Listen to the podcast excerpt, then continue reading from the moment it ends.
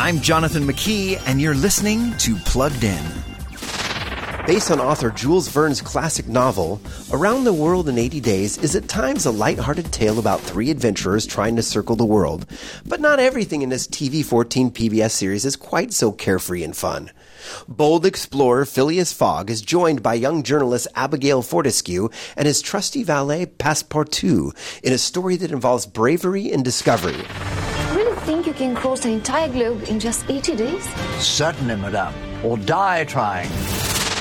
But there are some darker elements involved as well, including a subplot about one character's murdered parents. Mild language also pops up at times. Characters drink and smoke, and there are hints of sensuality too, in a story that can feel like a slightly more rugged version of Downton Abbey. Before streaming the latest shows, visit pluggedin.com slash radio. I'm Jonathan McKee for Focus on the Family's Plugged In.